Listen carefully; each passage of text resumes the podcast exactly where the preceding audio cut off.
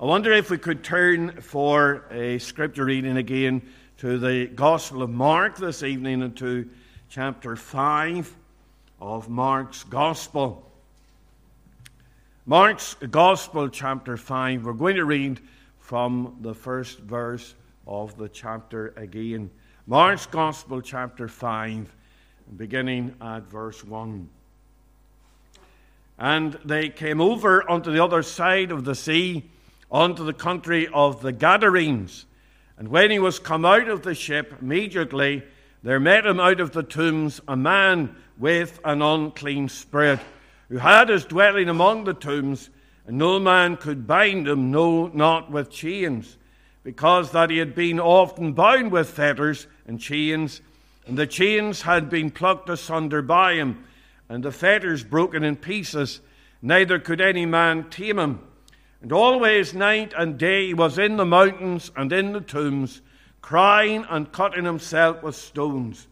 And when he saw Jesus afar off, he ran and worshipped him and cried with a loud voice and said, What have I to do with thee, Jesus, thou Son of the Most High God? I adjure thee by God that thou torment me not.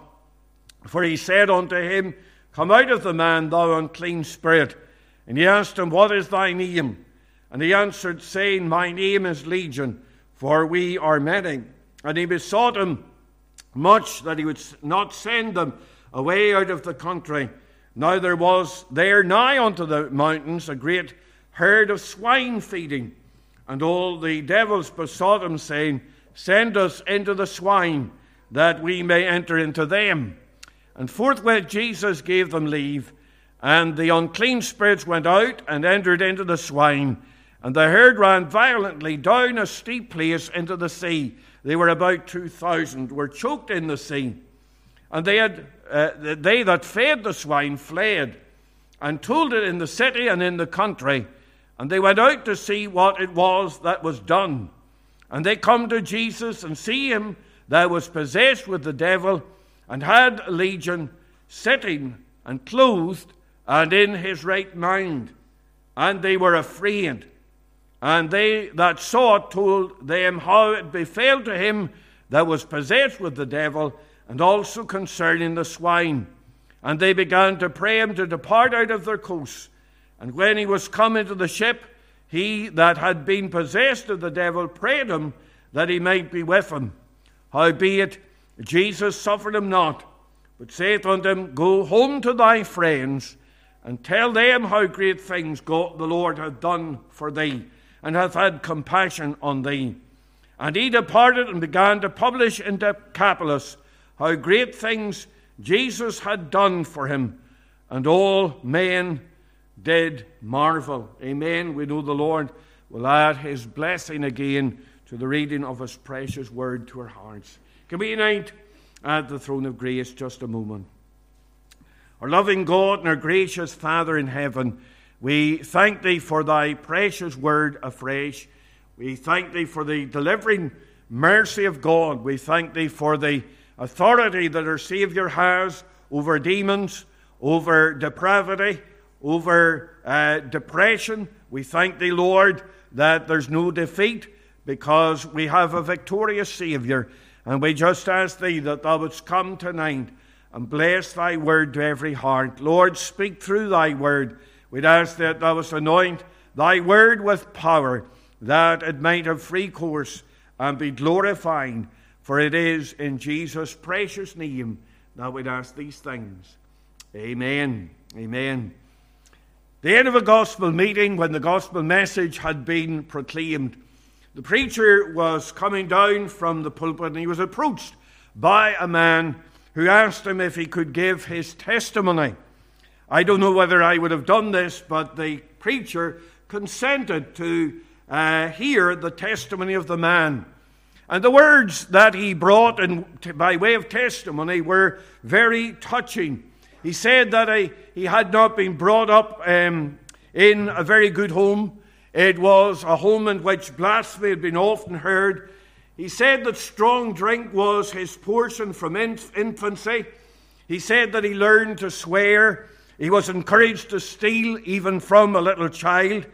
He said that his playground had been the most notorious parts of the city, and he knew every part of the uh, most uh, depraved parts of that town.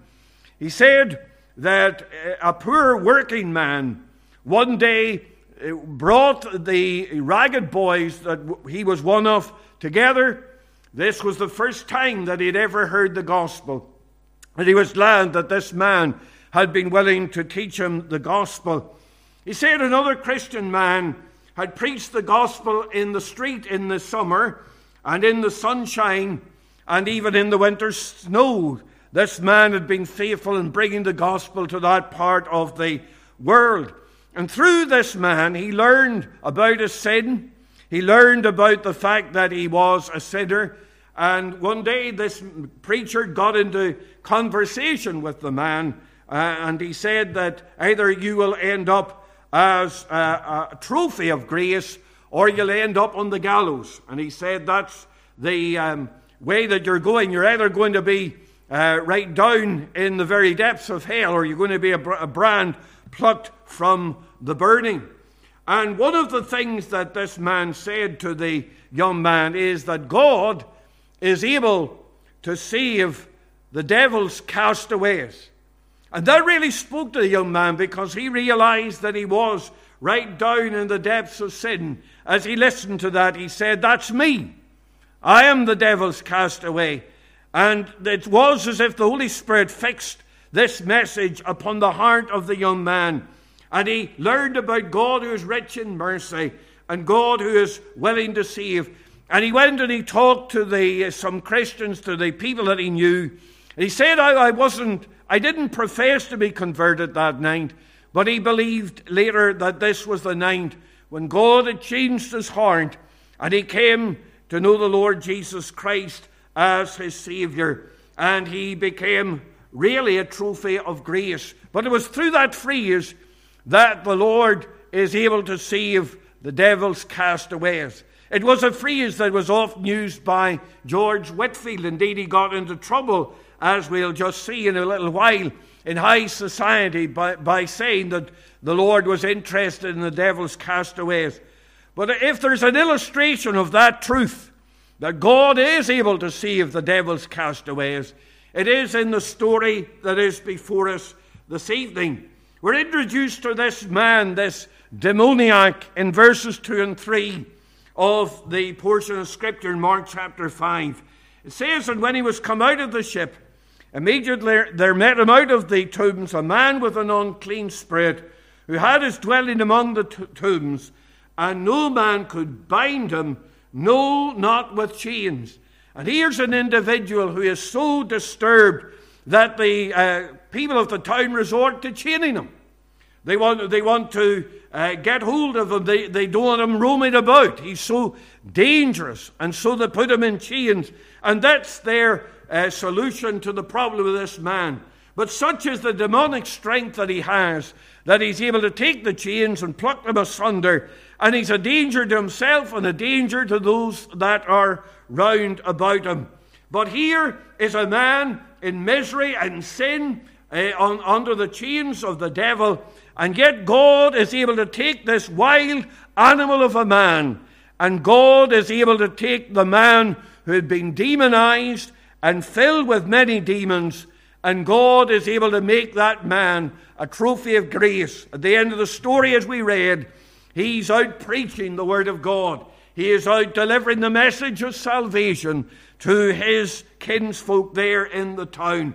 So God is able to take a man who is possessed with a legion of demons, and God is able to transform that man.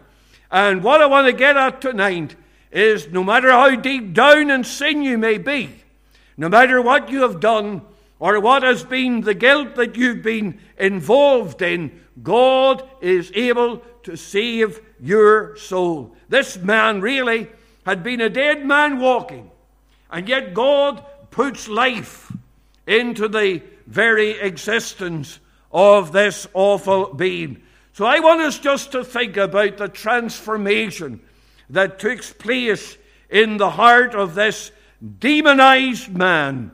And he is delivered, And then he is uh, brought into the place of delight where he becomes a preacher of God's precious word. So we want to look at this man that is the devil's castaway, and God saves him by his grace. And just as we look at him tonight, the first thing that I want you to see is his condition. Because here's a man with a serious problem.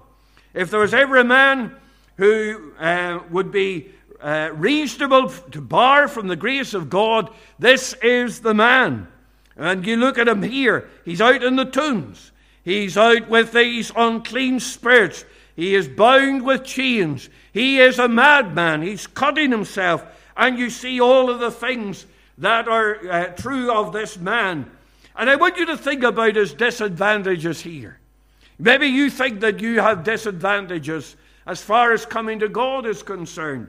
Maybe it's to do with your background, or to do with the circumstances that you're in, or because you're in addiction, or because you are captivated by some sin or some lust that's in your heart. Maybe you're saying to yourself, Well, God could save others, but He can't save me. Well, look at the disadvantages of this man. First of all, you'll see that he was a Gentile. You can tell that because he is out among the pigs. The country that he lives in here in Gadara is Gentile country, and you can see that because they're keeping pigs. The Jews didn't keep pigs. The Jews, uh, to the Jews, the pig was an unclean animal. So this is a marker that this man was a Gentile. He was not from among the people of God. He was not from among those chosen people. And many of the Jews would have looked down upon a man like this. They would have despised a man like this. He wasn't from the right background. And maybe I'm speaking to you tonight, and as we said, you're not from the right background. You have nobody uh, in your family that's saved, nobody that is washed in the precious blood of the Lamb. You have no uh, background in coming to gospel meetings. You have no background in uh, understanding the things of God. And maybe as yet, as you are under the sound of the Word of God tonight, there are many things that you cannot understand. And you say, Well, I'm from a different background. I'm from, maybe I'm speaking to someone, maybe someone listening in tonight, and you're from a different religious background. Maybe you're from a Muslim background or a Hindu background or a Buddhist background.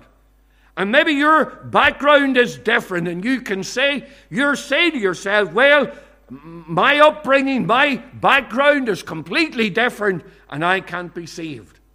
Well, here's a man who was a Gentile in a day when the Gentiles were despised, and they were outside, as it were, the fold of God, and yet God in his mercy, reaches down to this Gentile.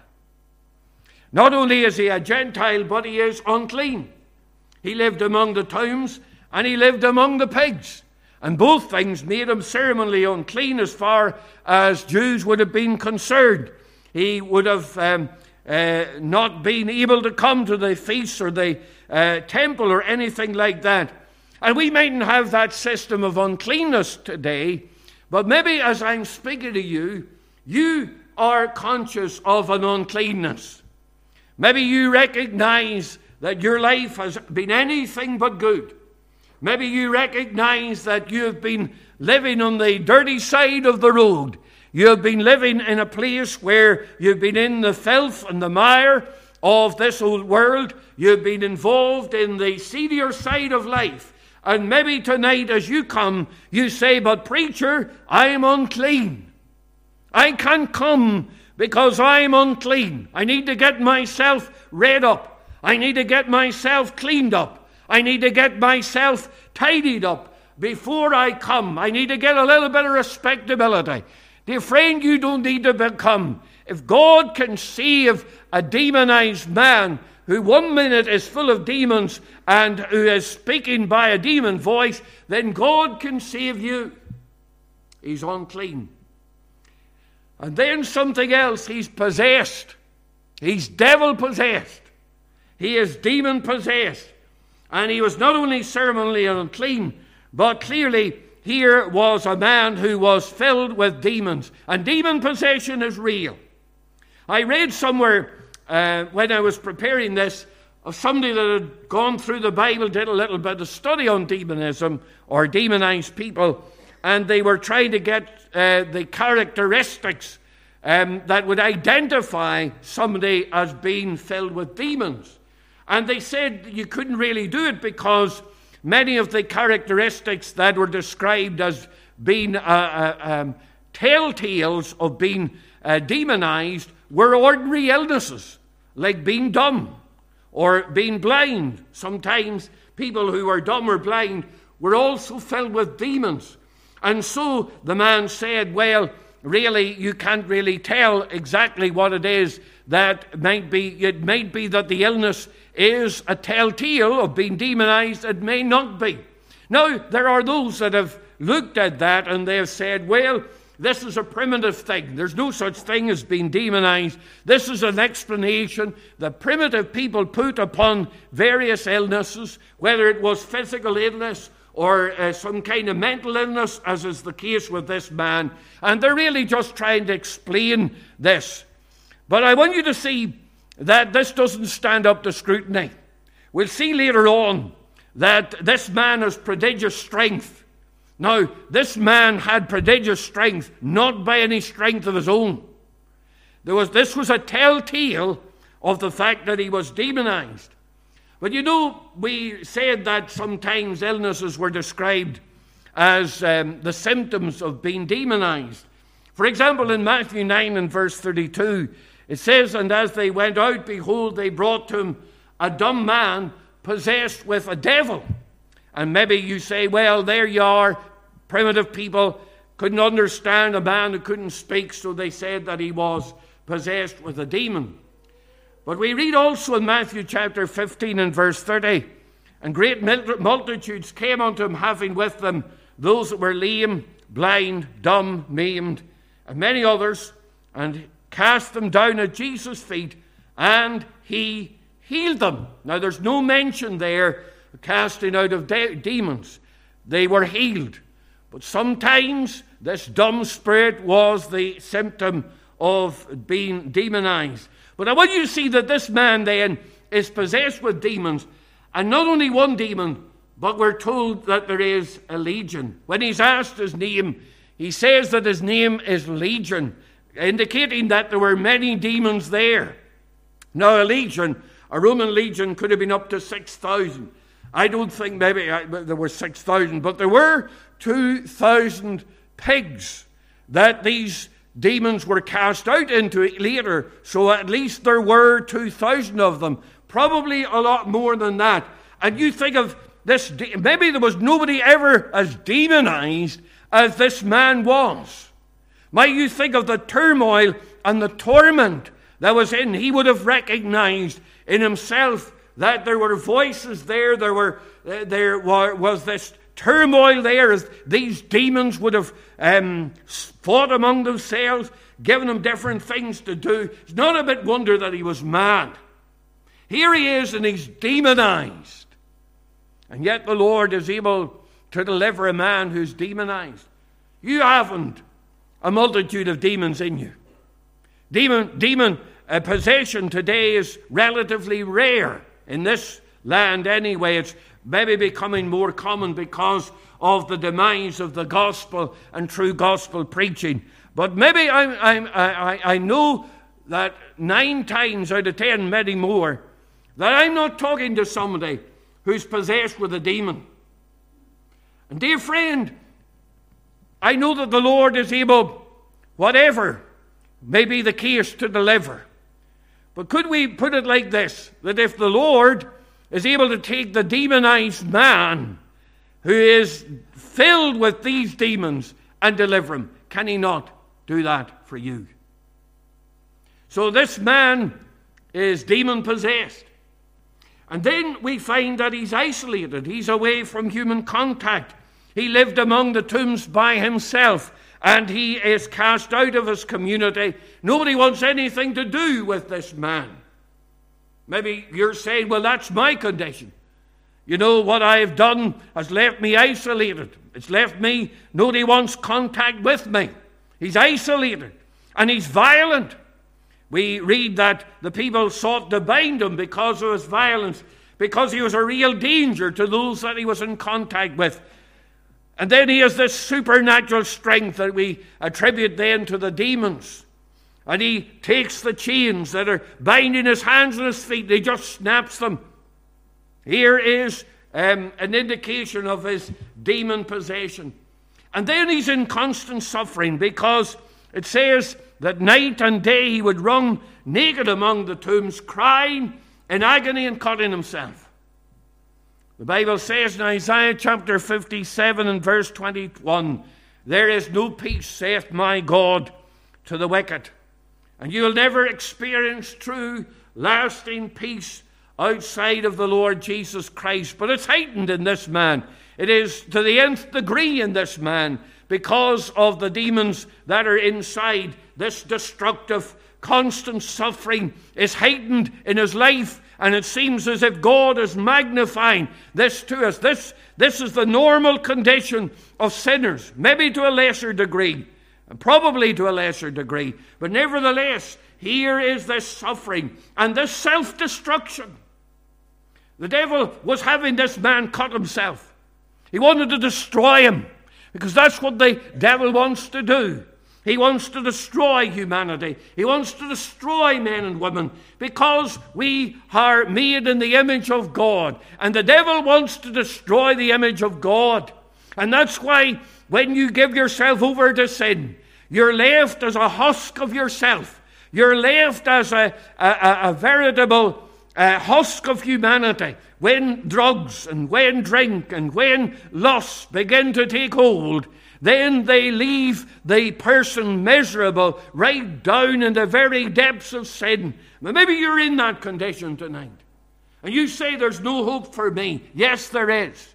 There is hope for the downcast. There is hope for the devil's castaways. And dear friend, dear, dear the, the Lord is able to save to the uttermost all that come unto God by him. We said that when George Whitefield spoke about God being able to take the devil's castaways, there were a lot of um, very uh, aristocratic ladies who followed George Whitefield and the Countess of uh, Huntingdon, who was a great supporter of uh, Whitefield.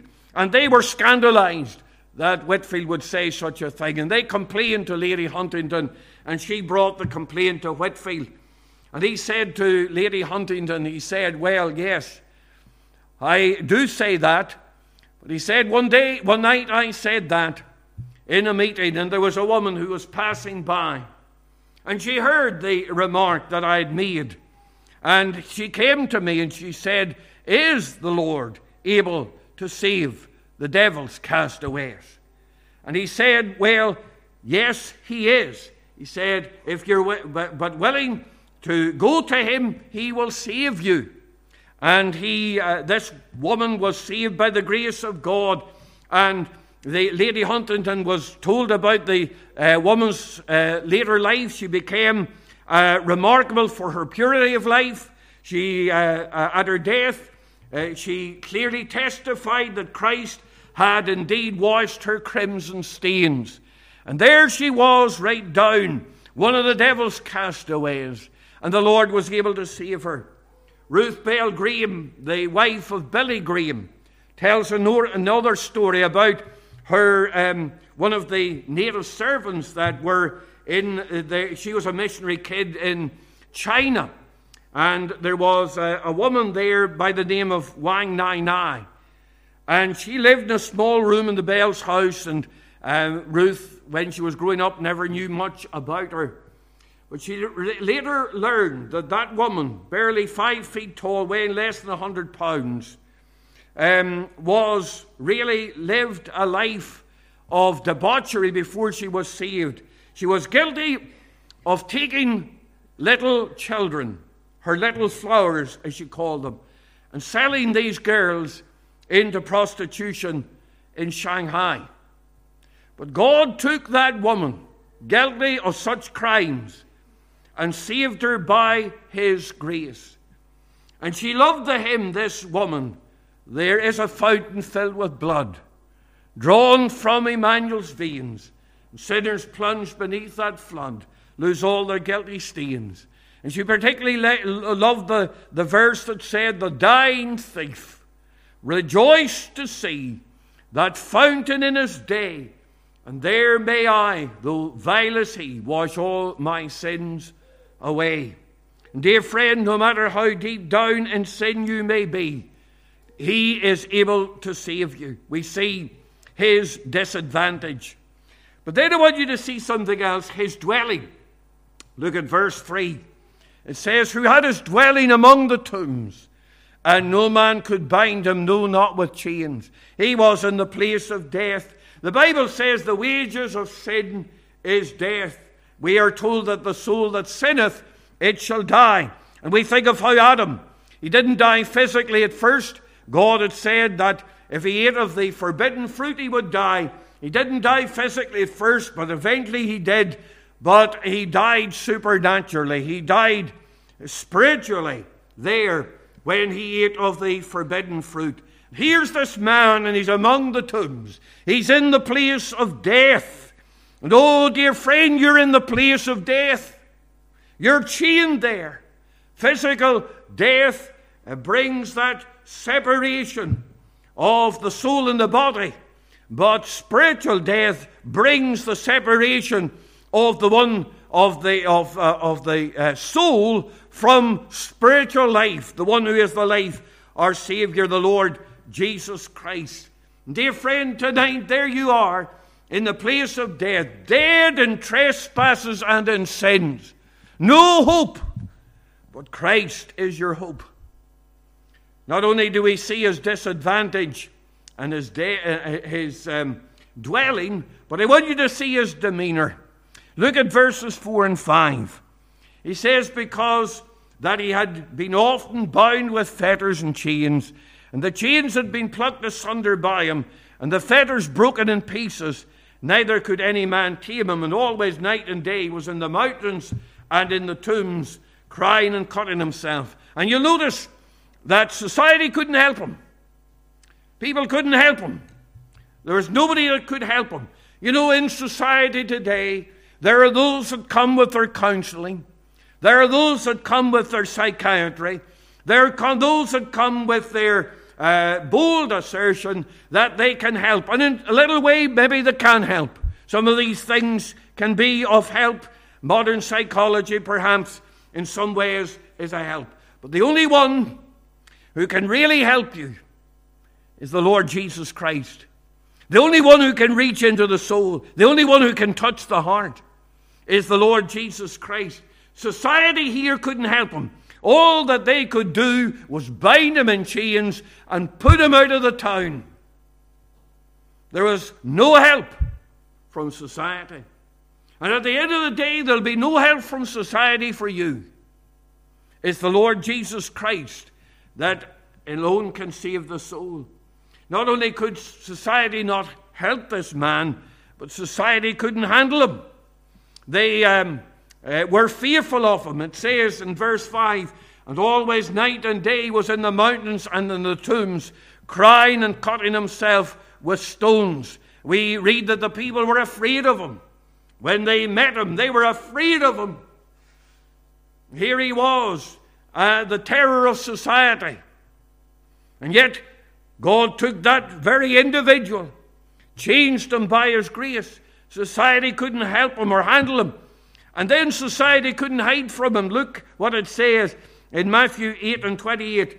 It says, And when he was come to the other side unto the country of the Gergesenes, there met him two possessed with devils, and the two includes the one coming with coming out of the tombs, exceeding fierce, so that no man might pass by that way. They were afraid of him. They were afraid of him.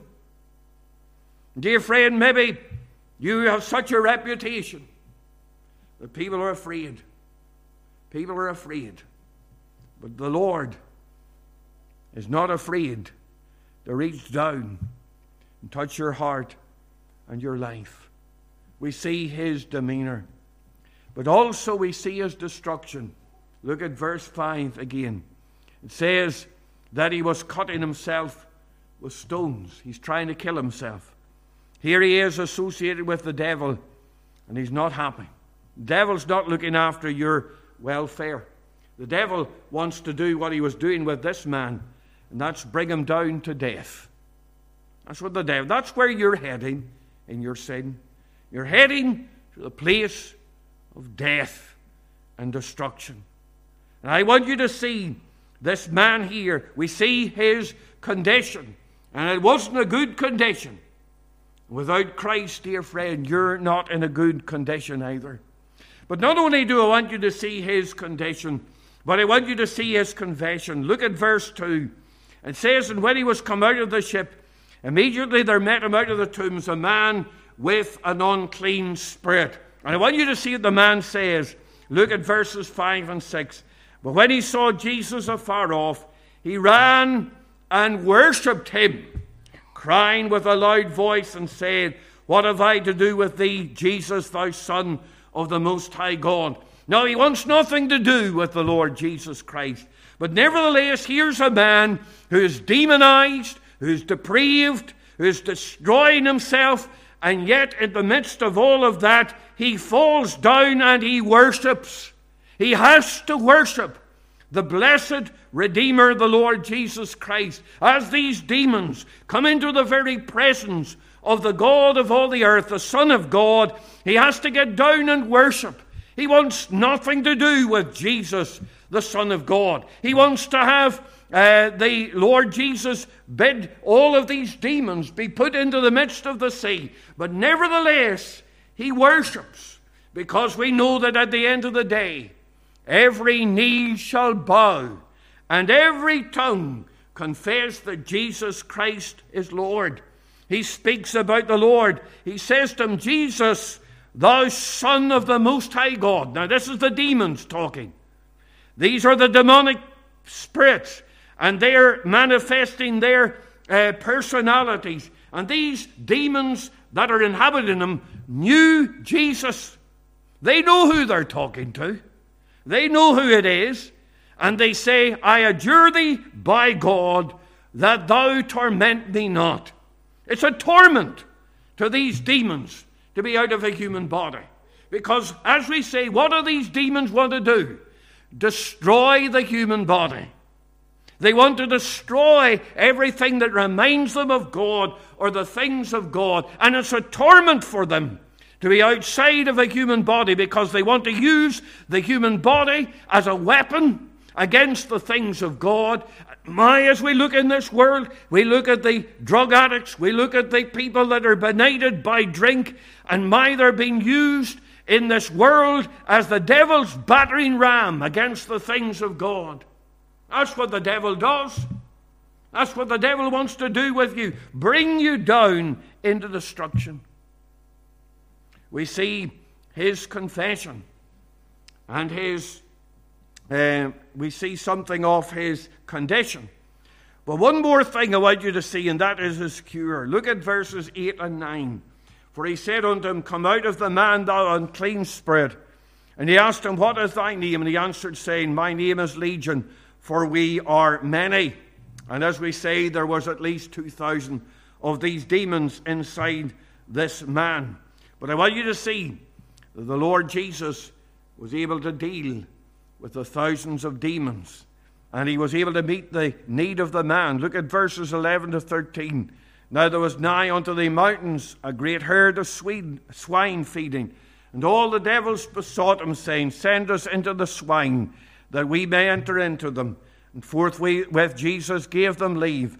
And the unclean spirits went out and entered into the swine. And the herd ran violently down a steep place into the sea. They were about 2,000 and were choked in the sea. So the demons wanted to go out and they were pleading for their lives here, really. They're not bargaining with the Lord when they say, Put us into the swine. They're pleading for their lives. And the Lord, yes, um, says, yes, you can let them go into the swine. Many people have questioned that. Why would the Lord allow these uh, pigs to be uh, destroyed? Uh, and, but I, I, think that what the Lord is doing here is giving a visual gem- ge- uh, demonstration to the people of what the devils were going to do on them. I think that's what was happening here. But here is um, this demon possessed man, and God delivers this man from the, the demons that were in him. And as we say, can God not do that for you? And I want you to see that the Lord cured him dramatically. Look at verse 15. And forthwith, Jesus gave them leave, and the unclean spirits went out and entered into the swine. And the herd ran violently down a steep place into the, the sea. They were about 2,000 and were choked in the sea. Notice where the swine went to. They went to death and destruction. The fact that they went into the pigs for a little time didn't save them. They went to destruction. That's where the devil and all who follow him are going. And this is a, an illustration. It was an illustration to the man and to all that saw that that is where the devil is carrying you. He was cured dramatically. He was cured immediately. Look at verse 15. And they come to Jesus and see him that was possessed with the devil and had the legion sitting and clothed and in his right mind, and they were afraid. There wasn't some kind of gradual cure to this man. There wasn't some kind of uh, transformation that took place over a period of time. No, here were these people who had been binding this man, who had seen him maybe years in this condition with all of these demons, and now they see him immediately sitting and clothed and in his right mind. The salvation and transformation of God is immediate and it's complete. He's sitting. This man hadn't been sitting before. He was wandering about in the tombs, wandering about and uh, crying and cutting himself. But now he's sitting. He was clothed. We are told that he had been naked before, but now he's clothed. And then we read about the madness as he was cutting himself and trying to do away with himself. But now he's in his right mind. Before he had been shouting and ranting, couldn't be restrained. But my, what a transformation the Lord makes in the life of this man. Hymn writer said, What a wonderful change in my life has been wrought since Jesus came into my heart. I have lightened my soul, which so long I'd sought, since Jesus come into my heart. Oh, the Lord can save the guttermost to the uttermost. He can save right down in the very depths. Didn't we read it last time? about the horrible pit and in the mire and in the filth. And the Lord Jesus went down into the mire and filth of sin to lift men and women up. Not that he became a sinner, but that he went down into the sin cursed world that he might lift men and women out of their sin. And he can lift you.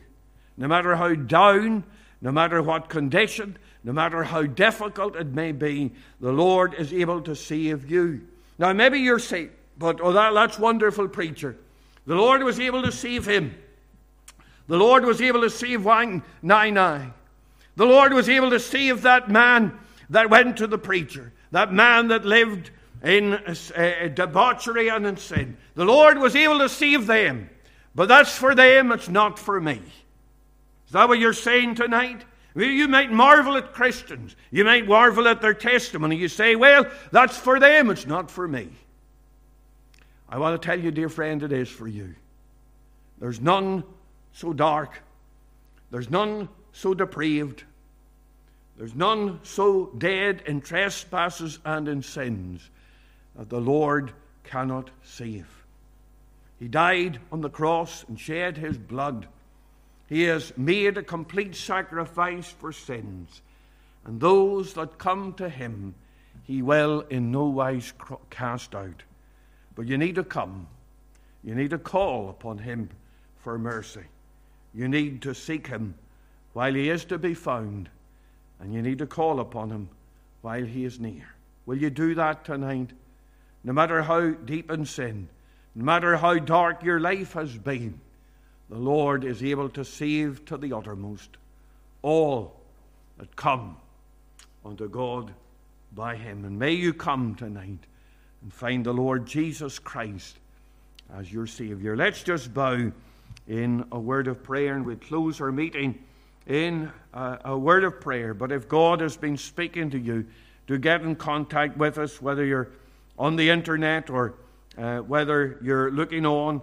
Just then get in contact with us, speak to us, and we'll be only too glad to point you to the Lord Jesus Christ. Our loving God and our gracious Father in heaven, we thank thee for the Savior who's able to save to the uttermost. We're glad that it doesn't matter how dark or deep the sinner is.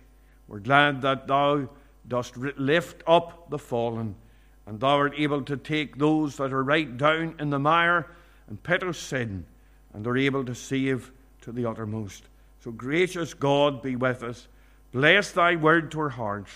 And, O God, we pray that thou wouldst part us in thy fear and with thy blessing now. Take us to our homes in safety and be with us. For it's in Jesus' precious name I would ask these things. Amen. Amen.